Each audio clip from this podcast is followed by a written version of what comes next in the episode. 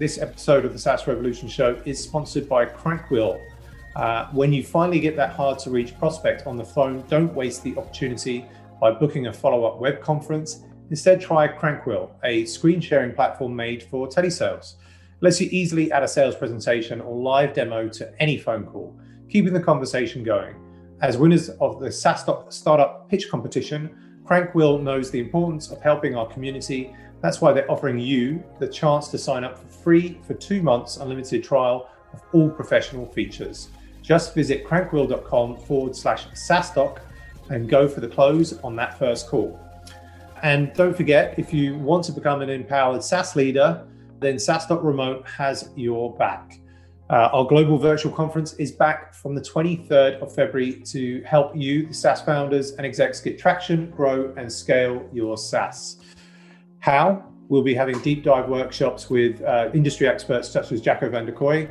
We'll have one day of case study content around big problems founders have solved. Founders such as Tope Awotona, CEO of Calendly, recently raised huge round. Uh, Joel Gascoigne, CEO of Buffer, uh, Edith Harbaugh, uh, CEO of LaunchDarkly, uh, amongst others. Uh, we'll have one four hour session the following day of tactical talks to help your SaaS company win in 2021. If that's not all, SaaS.remote will open up again on the 3rd and 4th of March for two four hour days of networking. Pre book meetings with attendees using the networking tool, meet SaaS founders, meet with VCs, find your next customers, raise that next round just connect with SaaS entrepreneurs and execs from across the globe. Get your ticket at saastock.com forward slash remote. Use code SaaSRevolution20 for a 20% discount. Now on with the show. The vast, vast majority of the cost of the company is people. How could you spend hours worrying about what CRM you're going to use when that might cost you £10,000 a year versus hundred thousand pounds a year for a couple of hires. I mean, it's just the the cost of people is just the biggest cost to any company. If you're not prepared to spend a lot of time thinking and worrying about it, then you're going to be wasting a lot of money on the wrong the wrong hires by definition. Welcome to this week's members uh, event. Uh, we've got a great guest uh, uh for you today, and somebody that has spoken at quite a few SaaStock in-person conferences and I think uh, like virtual as well last year. Uh, uh, uh Bridget will uh, let me know. And we've got a topic, as you can see up at the top, on how to hire without hurting. Um, our guest is a bootstrapper, unless he's raised, raised money recently without letting me know. Um, runs, you know, a, a great company and a, a, and a great tool uh, which helps you uh, schedule meetings. Uh, you've probably heard of it. Hopefully, um, it's called You Can Book Me. Um, and um, yeah, I'd love to to welcome Bridget to uh, the stage for uh, this conversation. Uh, welcome, Bridget. Hi, Alex. Hi, everybody. Good, good to have you here. Whereabouts are you? We're in Bedford, north of north of London, in the UK. Okay, very good. How how I know we was we were speaking a little bit offline just around being in lockdown, a bit, bit of Groundhog Day. How uh, how has COVID, uh, you know, perhaps like you know, impacted sort of you uh, and perhaps uh, you know uh, uh, the business before we get into the the topic um, that we're, we're, discussing today?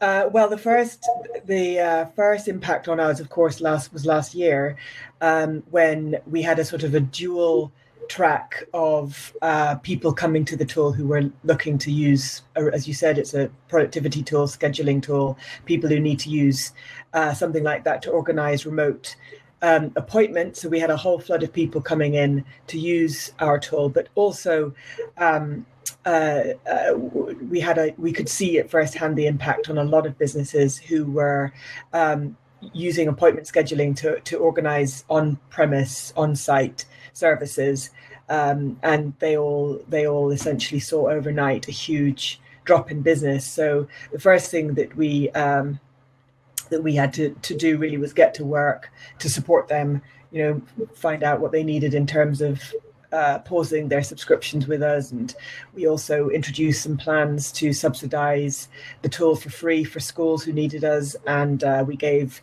some of the key integrations that um, people need for scheduling, like Zoom. We gave that away for free for the whole of last year. So we did a lot. That it was it was a quite good focus for us. It was almost like quite a good sort of um, uh, a distraction almost that we we had to get to work and focus on the on on the people that uh, were being affected the most by it. So we've had a you know we've had a really we've had a really busy busy time. Um, and that's on top of uh, as you said we're a bootstrap company. We're also remote. We were always remote. So we have teams in spain and in the us and scattered around uh, the uk and a couple of others in, in in europe. And so our remote team kind of we didn't miss a beat in that sense but it was it it has it's had a personal impact on all of us everybody's families and uh, home life has been disrupted one way or another well, I appreciate you taking out you, you um, well taking some time to to come and speak with us and uh, our, our, members that are here live,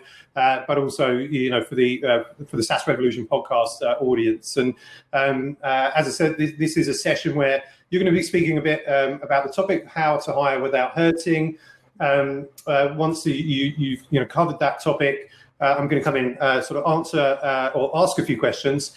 Uh, and then we'll take a few questions from the, the members that are live here uh, uh, today um, uh, as well. So does that sound good? I'll yeah, absolutely. Yep, I'll leave you to it, and then I'll, I will rejoin um, in around uh, sort of ten minutes or so when uh, when when you're up.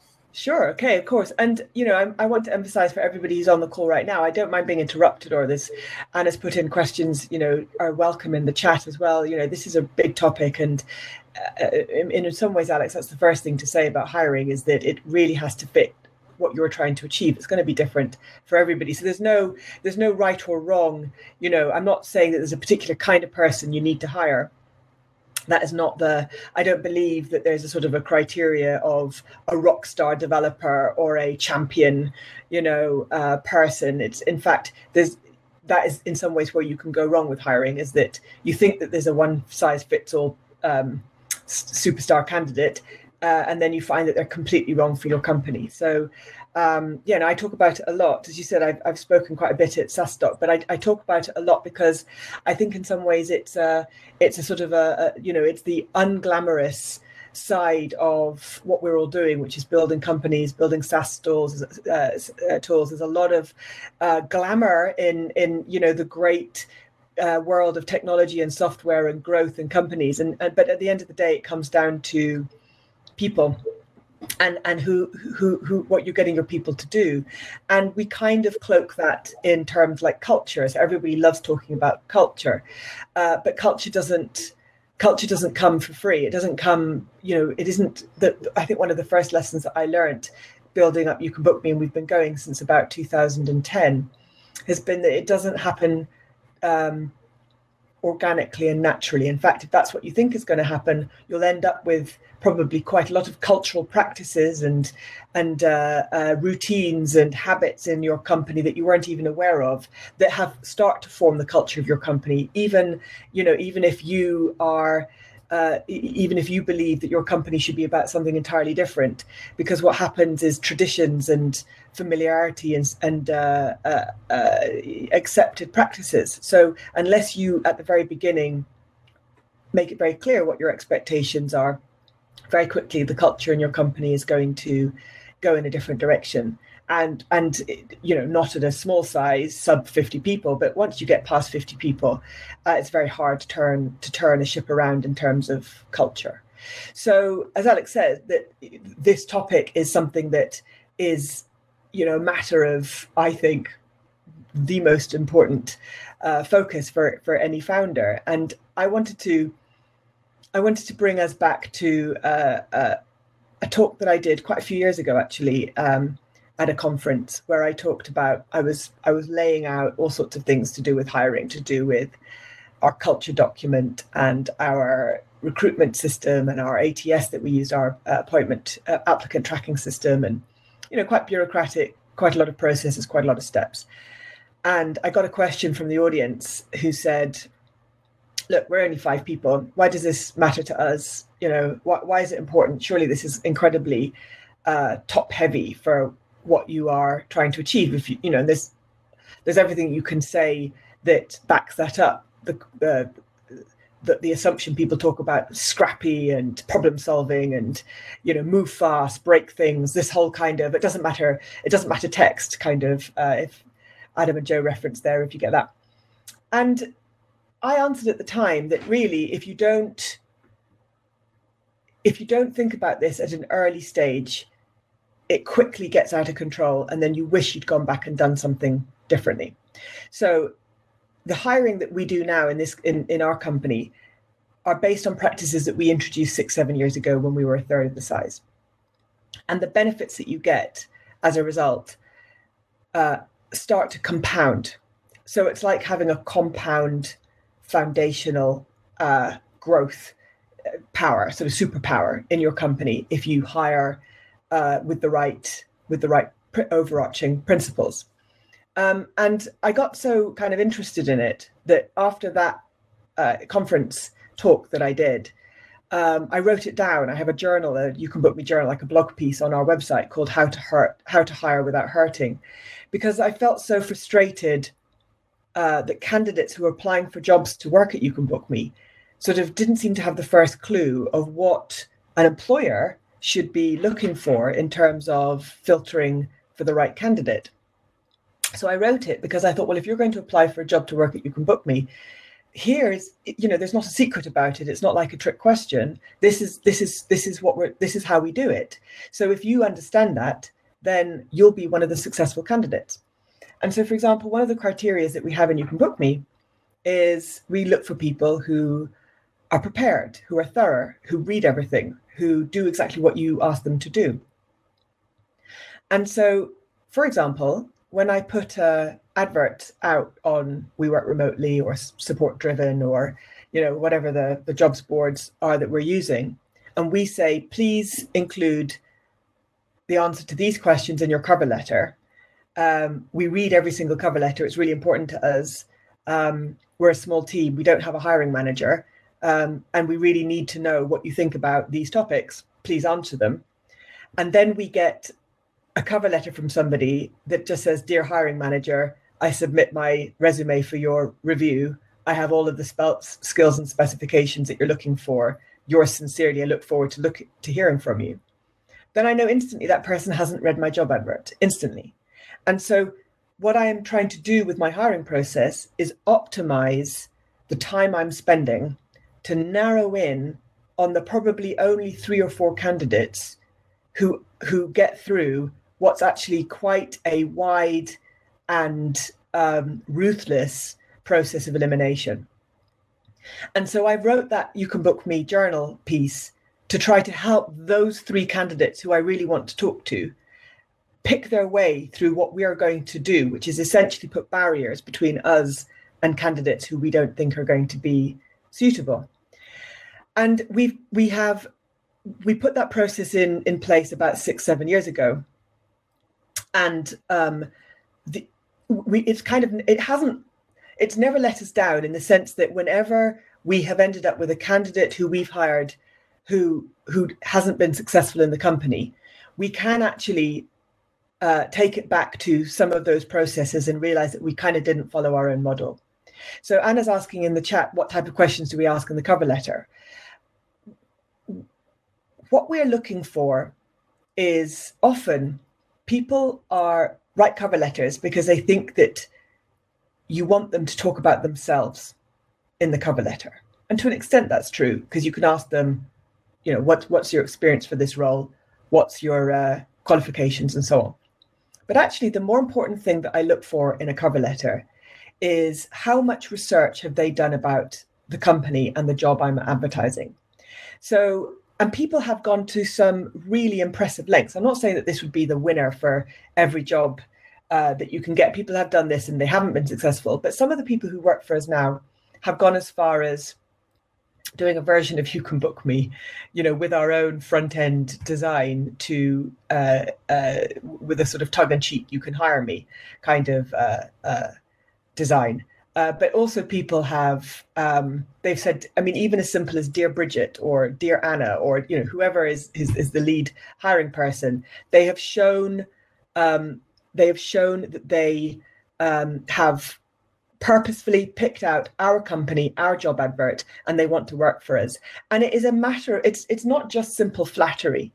It shows research time effort concentration attention to detail all the things that you're looking for in a in a in a potential candidate.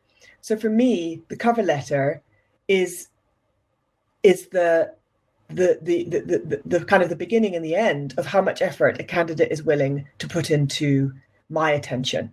So if they've got less than a minute's worth of their attention in the cover letter, then I have even less time in terms of dispatching their their application. So uh, no, Alex is saying no cover letter, no interview. I mean, we don't we no cover letter no consideration at all but also from the cover letter um,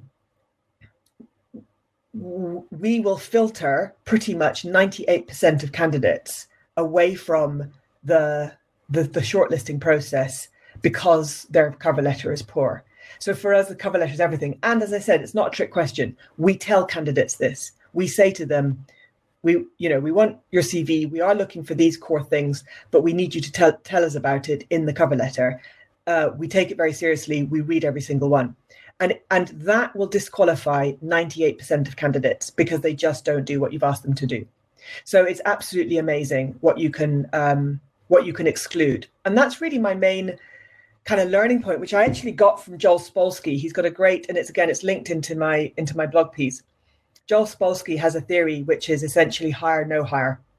When you're hiring, you're doing a process of elimination. What you're doing is you're trying to get to know, because his argument is that the cost to a company of hiring the wrong person is so much greater. It's an it's an it's an order worse than the cost of missing out on a great candidate. And that's what happens often is that you look at five candidates and you five CVs and five cover letters and you pour over them and you start to think, oh, but they could be really good, or but they look, they've had that experience. And you start worrying what happens if the, the fear of missing out essentially starts to overcome you. But instead, what you you know what what you're missing is that disqualification is much easier and you don't do it all in one what you what i what i tend to do and you know if we have if we've advertised widely we might get sometimes we've got you know close to a thousand applications for for for for certain positions. Um, so you have to be ruthless. There's no way you're going to hire a thousand people unless you're obviously some huge mega unicorn. So you know for us we're only ever usually hiring in batches of two or three or at maximum. So as a result what we what we want to look for is how quickly can i get it down to if it's you know a, a ratio of maybe two or three candidates per open position. And there's lots of other things that we do to help us get to the right candidate, but it's always based on um, a process of elimination. Now, this is when you're in a in a uh, uh, a process which is openly um, opening up your role to as many candidates as possible. But it's an entirely different kind of process if you're headhunting or you are hiring somebody on the recommendation. And as as we've got older, as we've got more experienced, I can see there's other perfectly legitimate routes into your organization to hire people. But again, process of, of elimination, I would say there are flags to that process. There are risks, and you need to know what those risks are. So the risks are bias. It's an obvious one. So in a open application process, we can take pretty good steps to protect ourselves from unconscious bias. So we can anonymize CVs, we can anonymize shortlisting, we can anonymize. Um, uh, you know, once they get past the cover letter CV stage, we then send out more, uh, you know, tasks to complete. Essentially, we can anonymize that, so we can do quite a lot of neutral and objective comparisons in terms of applicants, and that has definitely surfaced for us unexpected candidates who I don't believe would have got through processes that were more geared in terms of the traditional way of doing it. So for us, we're very, we've had very, very positive experiences of of, uh, of um, anonymized shortlisting. Uh, but the but, but the other and, and it's not just that you have to obviously do a lot in terms of your funnel as well in the first place. Um, but that goes out the window if you're hiring somebody's mate or if you're hiring your own mate or if you're or if you're headhunting. So in a way you have to then reverse what you're trying to do and look very very specifically at why there would be a good reason to be biased to say this person is absolutely qualified for the job and if not this person then who? So you have to have a very conscious and overt effort and knowledge about what you're trying to achieve in order to have a good process. And for that I would say, and again, I think Joel Spolsky said this, you know, all sorts of people, fantastic luminaries of, of software companies and, and enterprise and corporate world, will say that as CEO or founder or as managing director or whatever you call yourself, it is the boss's job to work out how you're going to hire people, how are you going to expand your team. And I wouldn't leave it to the idea that it's a recruitment agency or a hiring manager or HR or or some somebody else's job, because I think that as you get better at it, as you hire more people, you you do get better at it. But your team, what's amazing to me now is that our team of, of 18 people know so much more about the culture of You Can Book Me and who is going to be a real success inside the team than I could have articulated six years ago. And it's because of of a constant reinforcement of the kind of values and and and criteria that we look for. I better pause there, Alex, if you want to come in and ask questions and we can yeah, no, good, good stuff. Um, so fascinating, uh, sort of listening to that, and uh, uh, definitely got a few questions already from my side. Um, so uh, where to start? So I think one. Of, so you, you, mentioned a bit of the process, and we we, we talked, to, or you talked about um, the, uh, right right at the beginning having the cover letter, um, and let's say then you have the uh, these great candidates that have really kind of you know gone all out, and I love that you can hire me uh, example. Those are exactly the type of people that you do want to be interviewing. Um, once you've once they've done that, you've got the CV. Like, what does the what, what does the process look like in terms of, you know, are you hiring slow? Uh, you know, do you do you subscribe to hire slow and fire fast, uh, or should we just say hire slow? Or you know, if you've got the right candidate, are you looking to hire fast to kind of you know fill them and how many sort of you know how many stages to that interview process? And is there any specific process that you use? So for instance we're looking at top grading at the moment uh, you know within uh, within SaaStock and um, in, in, in terms of how that runs. And there's like a, you know the screening uh, then there's a second stage obviously doing the reference checks and just ensuring that you, you know we're, we're following a specific process but that one that also kind of fits well. So curious a bit more about your process on that. So um, uh, so as I said at the beginning, it's it's different for every company because uh, people are going to thrive in different different situations. Now we are a very small company, so there's only um, going to be a subset of, of, fantastic candidates that we've interviewed who are really going to thrive in a small company, and so you are. And, and, and, and sometimes, sadly, you can do all of your great efforts. You can go through all your stages, and I can tell you a bit more about what we do in a second. But you still end up with a candidate. And this has happened to us a couple of times where we've ended up hiring somebody who is absolutely at face value a great candidate. But then after a couple of years, you just realize they're not the right fit. And that is not because they're not a good person or they didn't try hard or you didn't get a great or you didn't have a very kind of good relationship with them. Uh, but in the end, there's there's there's there's there's a there's a it's a bit like customers. You know, you talk about successful customers and you want to you want to go back and have a look at the pattern recognition of the customers that have really benefited from your tool um, and and that is the same with people now um, the, the the the ethical and political dimension to this is that you can't treat people like they're a commodity like you're you know a b testing um, some kind of onboarding flow or you're A B testing some software and then you churn or whatever. Like it doesn't matter. Like you can't treat people in their jobs as if if it doesn't work out, it, it you know it you, you can you can churn from them because I take it very seriously that if I've offered somebody a job, then they are they're putting their job security, their financial security in your hands. So I don't I don't hire people kind of on the suck it and see, well, I'm not quite sure, but we'll see and we'll work it out. And if I don't like them, I'll fire them. I try to avoid it. And the times when and then and, and and there's a dual benefit to that exactly the same with retention in in every other definition that we have that long-term cust- uh, uh, team members who work for you over a long period of time if you figure out how to take care of them will give you enormous value back into the into the company. So the it put it a different way, ch- churning staff over, over a one to two year period is very expensive for the company. It's draining.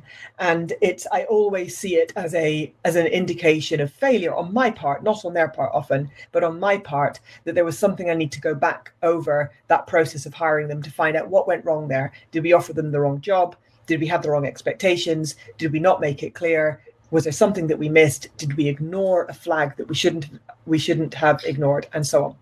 And I also believe that if you do have a candidate who you've hired who you hear the flag early within a probationary period that they're not right, you do have to ask them to move on one way or another because it really does not help any organization to keep somebody working for you who is not thriving because in the end you have an unhappy employee, you have an unhappy team, you have unhappy bosses, productivity goes down one way or another you know your company culture is is really affected. So it's it's it's very hard to tell to tell somebody that they probably need to move on. Uh, and i always take personal responsibility for that in that i feel that it was my failure in the first place for not getting that process right so that's the context. Then to answer your question how so so that's basically what i'm trying to avoid. I'm trying to mm-hmm. avoid making a mistake because making a mistake is costly. There's a human element to that which is painful and i'm trying to avoid it. So you you try very very hard in the first place to get your messaging right to that person about what it is that you expect of them. Because where a relationship is successful it's where you find alignment where you can say what we are looking for matches what you're looking for. There's alignment. Everybody's happy. And we do definitely have many of those relationships with our current team and you can book me where i can see it working. So you're like okay i'm not crazy. There's definitely a relationship there that we can nurture as employee and employer that and I, we need more of that.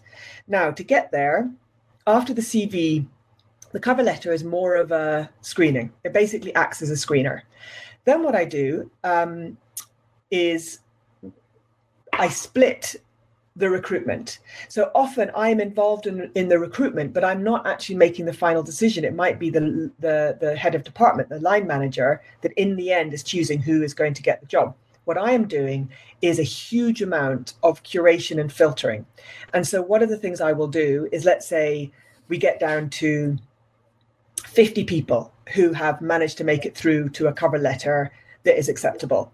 And then from that um, 50 candidates, I will then mark them into three, four, and five stars. So we mark them, we, we grade them. We use we use if I'm allowed to uh, promote some software, um, Alex, that's not my own. Um, we use BambooHR, which I just think is a phenomenal uh, piece of kit. And I don't know, they don't seem to, you know, um, promote them. I mean, they're a very happy and successful company, but they don't seem to be, you know, uh, uh, have very much brand awareness, but they're absolutely phenomenal piece of kit. So for HR software, that's what we use because we have a jobs plugin, yeah. ATS plug into that. So we can star them. So we can star. So anybody below three stars is out the window. Three, four, five stars, and you have to keep going back over it. So I, I believe in sort of. Oh, Joe is also agreeing with me. BambooHR. So you have, you know, you you have a you can grade them, and so you can say so, for example, the first time I do it, I never give any, anybody five stars because how can you give the first person that you read five stars when you don't know when, when you are in the process of a subjective comparison? Then you go back in and you say, right, here are my four stars, here are my five stars. And what I'm looking for is essentially between 10 and 15 five star candidates. And that means they are qualified to do the job. We like their cover letter. They've shown a very strong interest in working for You Can Book Me. They seem to know what they're what they're doing and um, they haven't made any major errors in their application. Get it down to about 15 maximum ap- applicants. Then what I do is very specific. You, uh, you'll be worried that you asked me because it's very specific.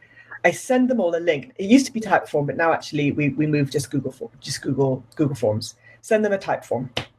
Now, don't forget, our objective here is to um, eliminate people, which sounds awful, but that's basically the objective. So you send them a form and you ask them for all the other details that you need in terms of their background, or you know, there's a whole lot of other sort of functional, transactional stuff we ask. But we also ask them a series of questions about the job. We ask them about their, we ask them to assess their own skills. So if it's technical or if customer success, we, you know, a question would be on a on a scale of one to ten, how would you rate your your css skills or something? So you partly to give us material for things to talk about in the interview but also it's very interesting to see how people assess themselves. Really good questions. What would you be expecting to learn in this job? Really makes you makes them is a very revealing question. Because again if they've thought about the job that they've applied for they'll be and the kind of people that you're looking for are not the people that are just going to sell themselves 100% you're looking for people who are problem solvers and or this is me this is the people i'm looking for. People are problem solvers people are curious people are learning. So if they think i really want to work for you can book me because i've never worked in um, in a SaaS tool before. I've only ever done something else that you know i want to know that they've often i'll look for people who've created a you can book me account. They've seen the tool and they go i've never worked on on on something that does does it like this. And i think i'll learn a lot from that. So people who are are learners will will answer that question really well. Other questions i like asking are things like tell us about a problem where tell us about a time when you had a problem. Because again are they going to um, are they going to break that problem down um, into its constituent parts and and show us which part of it that they learnt something from where they made a mistake. You know i know that you you talked about it recently alex about you know admitting mistakes that you've made. Like it's completely human and it's not about the mistake it's about the reflection and the problem solving and the sharing. Uh, it's not just saying god look at me i'm an idiot. But people who don't recognize that won't see it and they tend to blame other people. So you think well i don't want people just to i don't want people to blame other people I want people to understand that problems are about solving things and learning and moving on and progress. So you can answer all these questions. And then what I do, I will get from Google Forms a spreadsheet export, you know, uh, sheets export. And then I'm absolutely ruthless about this. And my team will attest. I'm absolutely ruthless. I first of all anonymize it. So I have, if you if you can imagine, I've got, let's say, 15 questions 15 quest, uh, questions along the top, and I've got 15 answers going along horizontally. I take all the all the details away. I, I redact any reference to any jobs, any uh, companies they've worked for.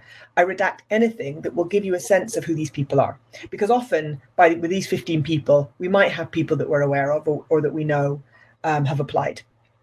Also, through the process of CVs and, and, and cover letters, you inevitably get favorites. You're like, oh, I like that person. That person's going to be really good. And you start, the bias starts coming in in a positive form of bias as well as a negative form of bias.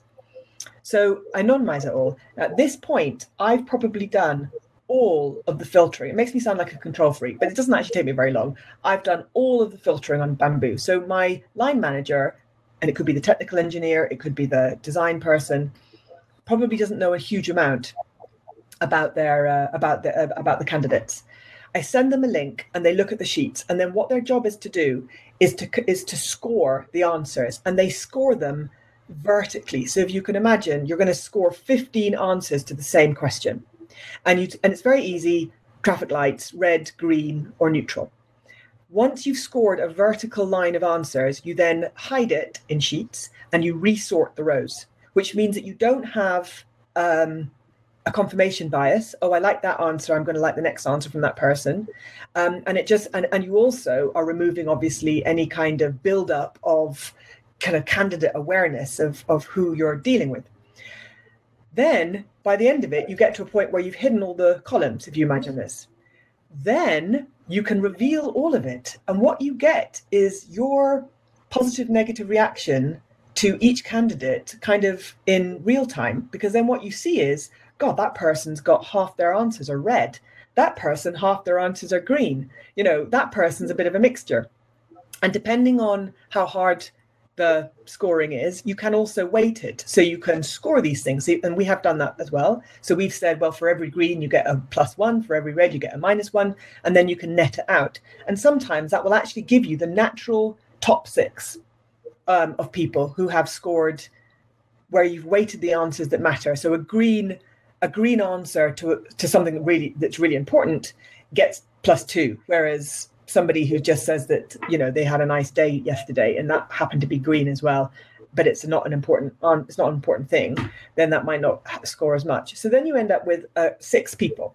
Then the next, so we've essentially allowed used that system to eliminate potentially ten interviews that we didn't want to do. Yeah, yeah. So so Does you've asked sense, these questions before you've even got them. Um, I, I in front of you, right? So now, yeah, next stage. Next stage is the 20 minute um, filter because there is nothing nothing worse than a one hour interview that you've scheduled when you know in the first five minutes there's no way you're going to hire this person. And we have done it where we've had candidates that were all green, candidates that looked like our top candidate, and then we've interviewed them and we've just gone, no way. Why did they, you know, they managed to do everything right on the written version, and then we we started to talk to them, and there's just something, you know, really unexpectedly wrong about them. Um, you know, like like like they've got cupboards behind them full of their washing tumbling out or you know something about their judgment about like you know their professionalism or, or whatever so there might be something which is like oh god that's just a non-starter i don't think we can we can work with this person. So the last thing you want is an hour scheduled time. So what we do is we have two people who do 20 minute chats and they are and they're usually me and a colleague and they're usually not the person who would be their boss. So we do those 20 minute chats to screen them and that's when we do the same five questions for each candidate and we score those as well. So you can start to do a, you start to build up how are these candidates doing? Now, I've thought about this recently and I think we might do this for the next uh, roles that we hire for, I think I might turn that into a video submission because it's now everybody's understood it. You can do it in Zoom, you can do it in Loom, you can do all sorts of ways of basically recording a presentation that you could just send us and we could just look at links. I mean, I think there is there are some problems, there are some issues, but still, what we're trying to do is get you to talk about your job or your roles or whatever else, and just you know get a sense of who you are. Then we will try to get that down to maybe three, maximum possibly four candidates, depending on how many roles we've got. And then that's when the line manager will schedule a much longer call. Because by that point, we should have got it down to elimination of any other candidate that we know we definitely wouldn't want to work with. And now we're what we're with is it should be a short list of people that whoever they choose, we'd be happy. The rest two other people in the company would be happy to uh, work with them. So it's it's involved and it's it's it's it's, it's time consuming. But it you know your first question is do you hire slow? Do you hire fast? Mm-hmm. So the answer really is we hire slow because we we we we, we um we really want to make sure that we're offering the right job to the right person.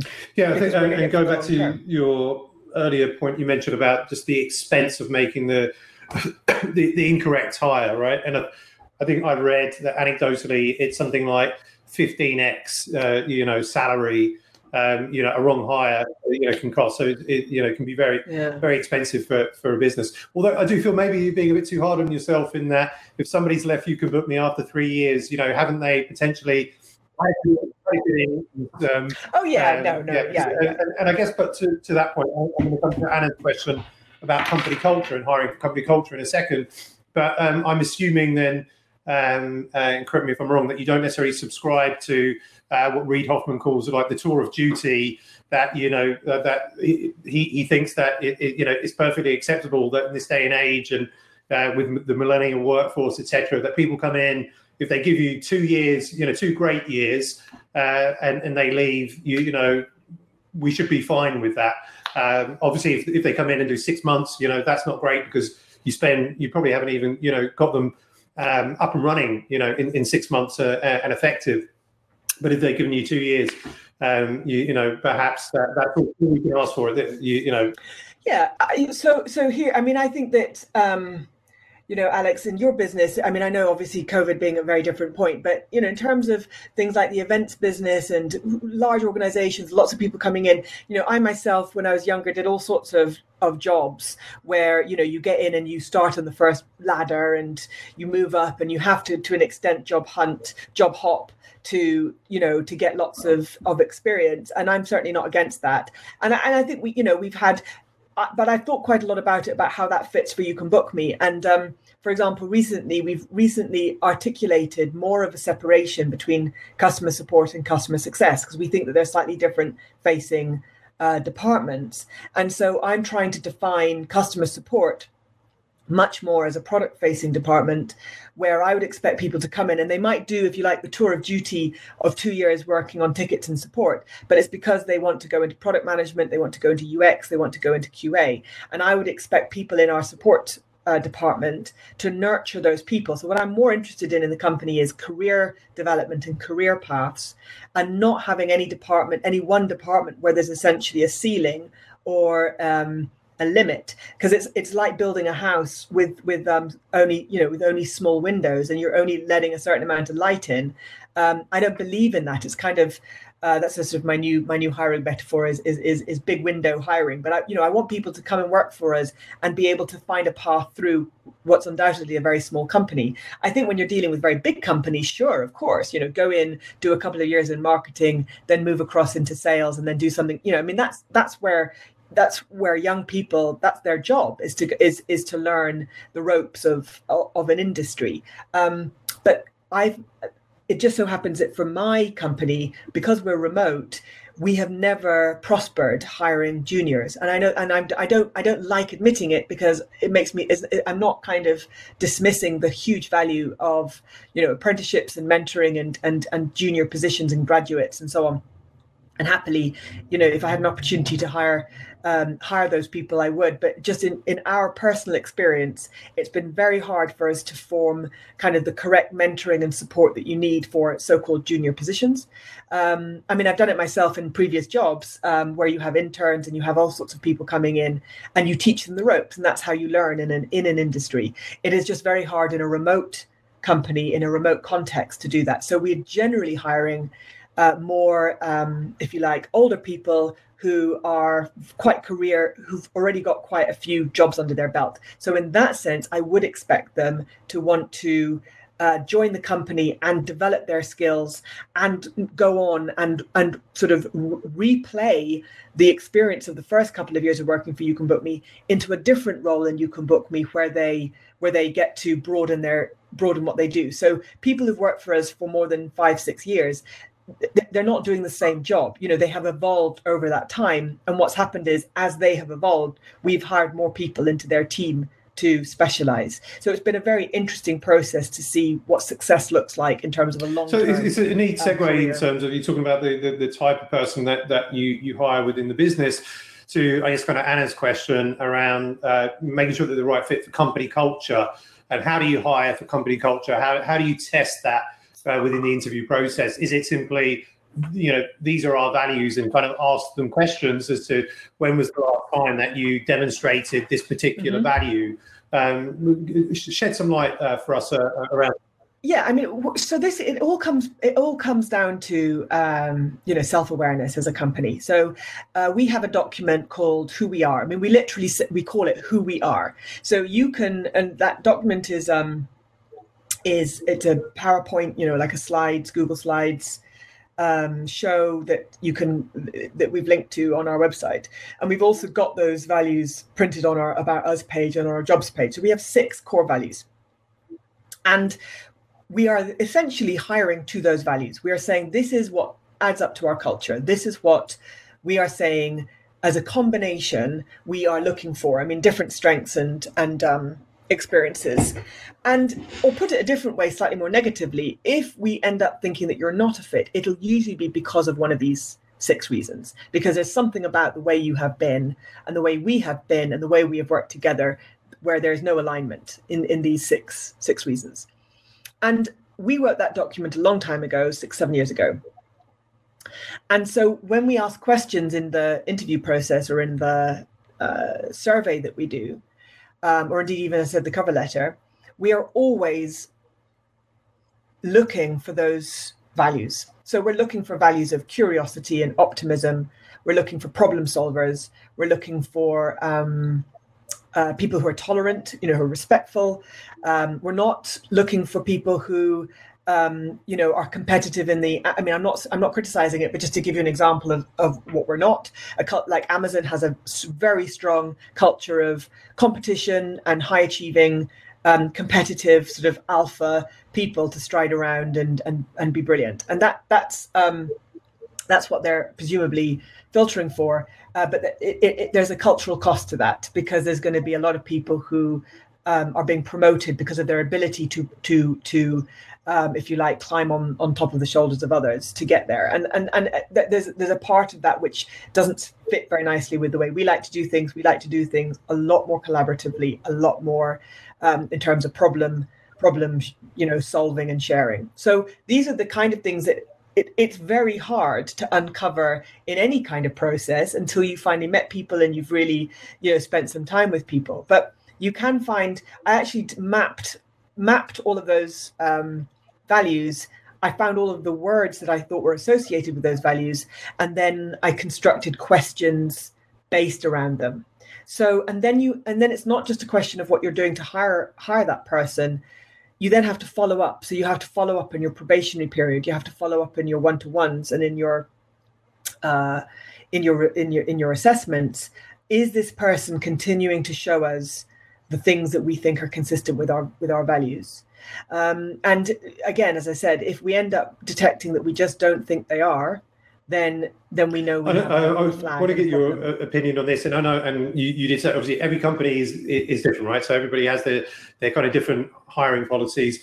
Um, one SaaS founder that I know, they hire two people for the same job, uh, and they give them like you know mm. thirty days or whatever, and then they yeah they they pick the best person yeah, from that. The people are aware, uh, you know, on that. So That's brutal. It, it seems to work.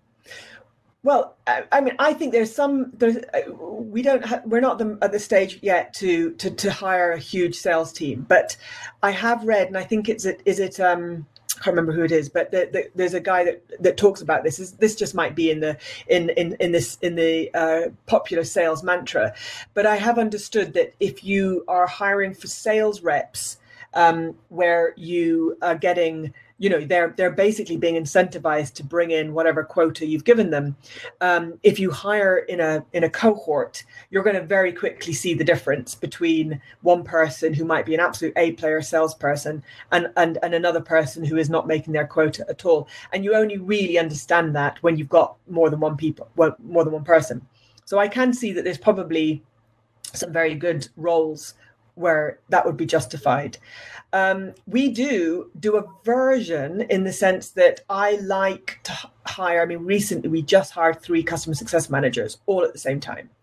Um, and we did that not because we're trying to A B test them. So we would never give, make a job offer to somebody who we were expecting to then fire a month later. So essentially, if you if you hire more than one we have done it several times where we've done an interview process and two people have emerged as strong candidates.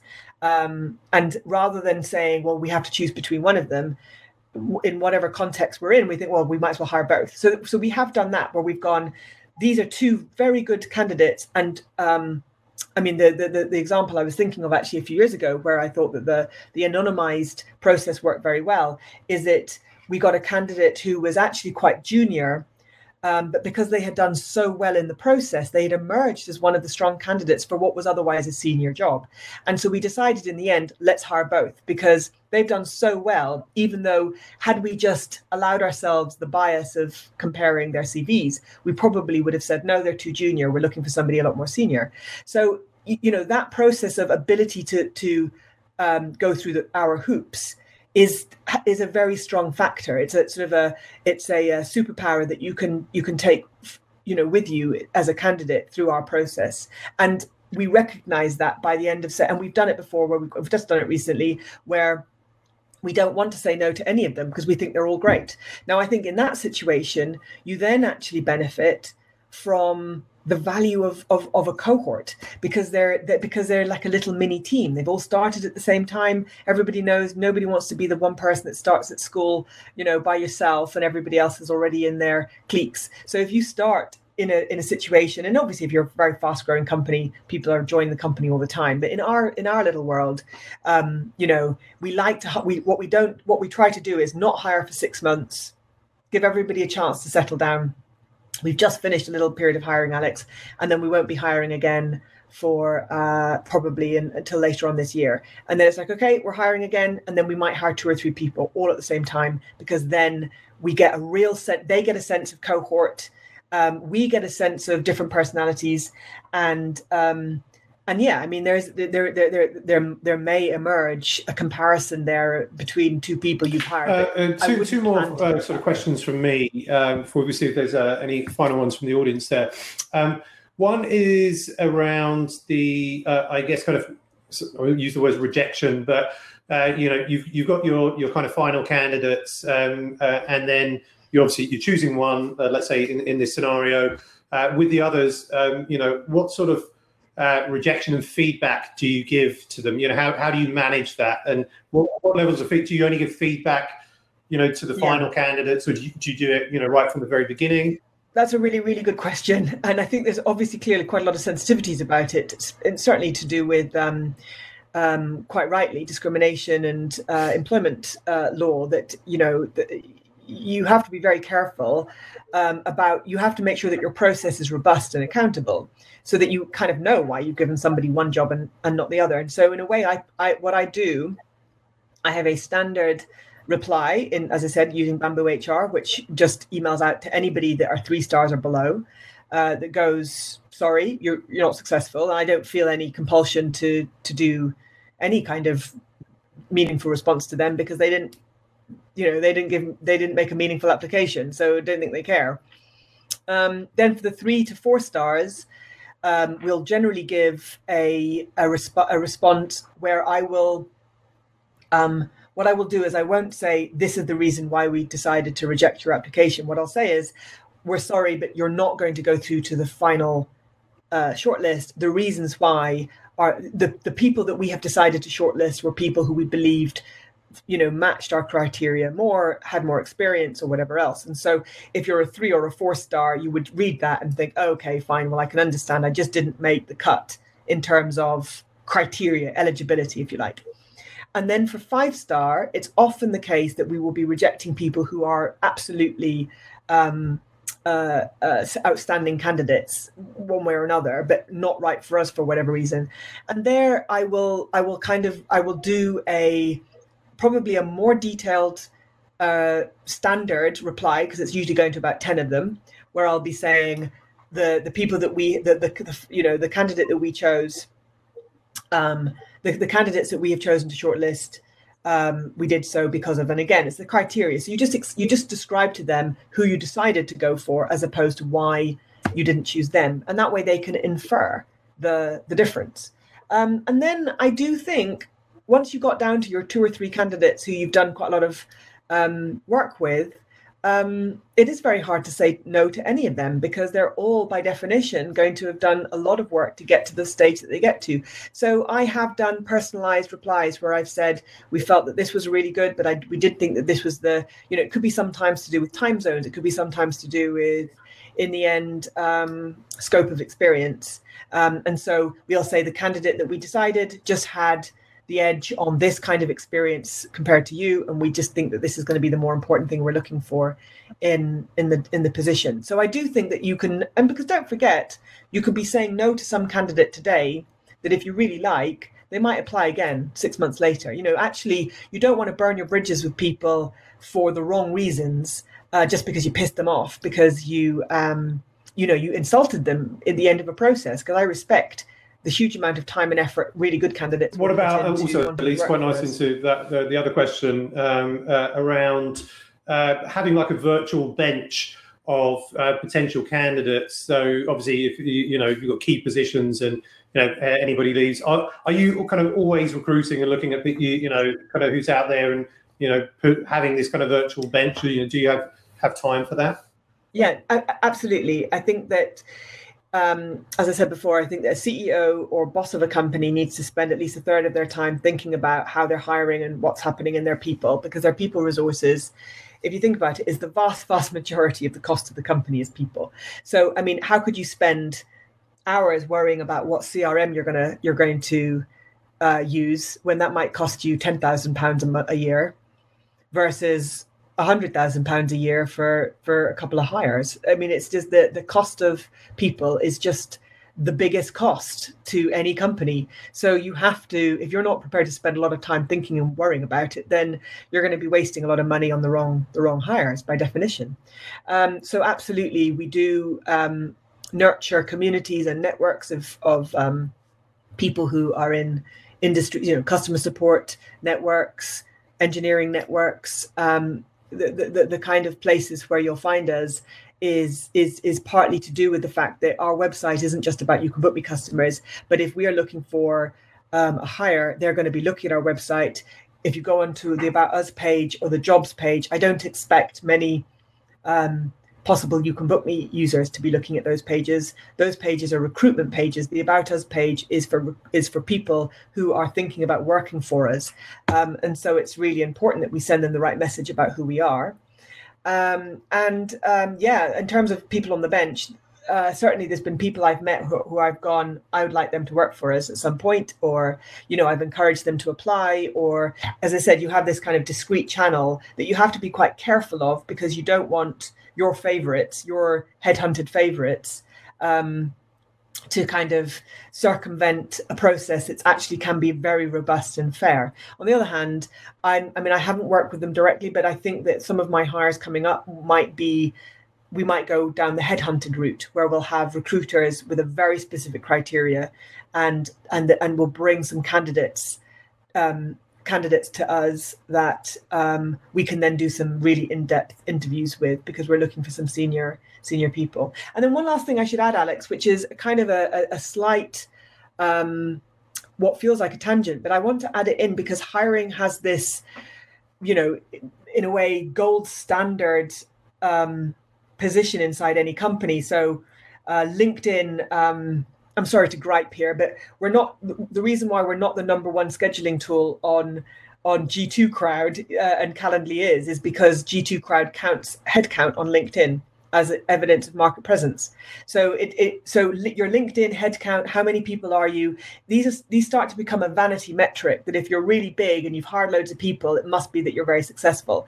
I don't. I just don't see that as a as a useful metric for any kind of business success. All it means is that you have a massive payroll at the end of the day. And the question would be then how are you how are you paying for that payroll? So for me the number of people i hire isn't the the, the the metric i'm i'm going after. It's the quality of the work that i have done. And so recently we've now undertaken two direct outsourced relationships with partners one for front end development and one for qa and it's not a cost saving exercise. It's not it probably costs me more than hiring. But what we're getting is effectively a specialized version of that hiring um, track that i'm talking about because we want specialized qa developers or we want specialized uh, uh, front-end developers. And we've just decided it's better other people who are who have that specialism have done the hiring for those people have they're employed they're expert you know they've got their they've got their own team culture their own um, uh, work benefits and, and so on. Um, and what we want from them is is the relationship and the work from them but we don't need to hire them directly into our company. And so it's it's an it's a new departure for us that uh, to give you an illustration if we had the current people who are working with us via third parties if they were working for us we'd be 23 people rather than 18 so it just goes to show, you know, you don't actually always have to hire direct into your company to get. Uh, Bridget, I think it's a great um, point to kind of like wrap up. It's been a fascinating, really in-depth uh, conversation uh, on hiring. Uh, thoroughly enjoyed it myself. Very uh, also poignant for us because you know we're we're looking at, uh, at a couple of positions at the moment, looking at our our, our process and and what we do.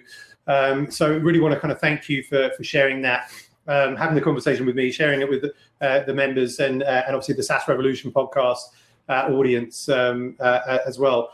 Bridget, where can people find out more? well, you know, contact you and, and more about you can book me.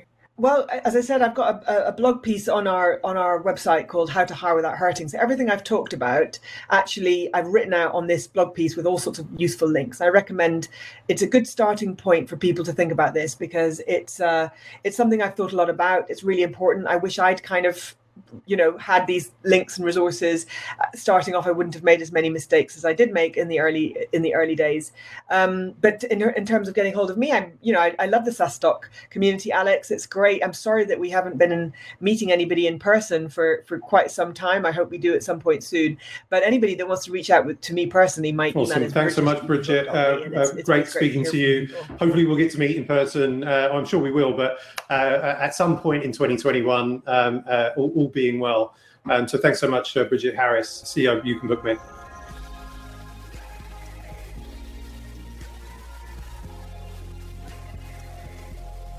Thanks for tuning in to this week's episode of the SaaS Revolution Show. I hope you enjoyed it. And if you learned something from it, check out saastock.com forward slash events to find all the upcoming SaaStock conferences around the world.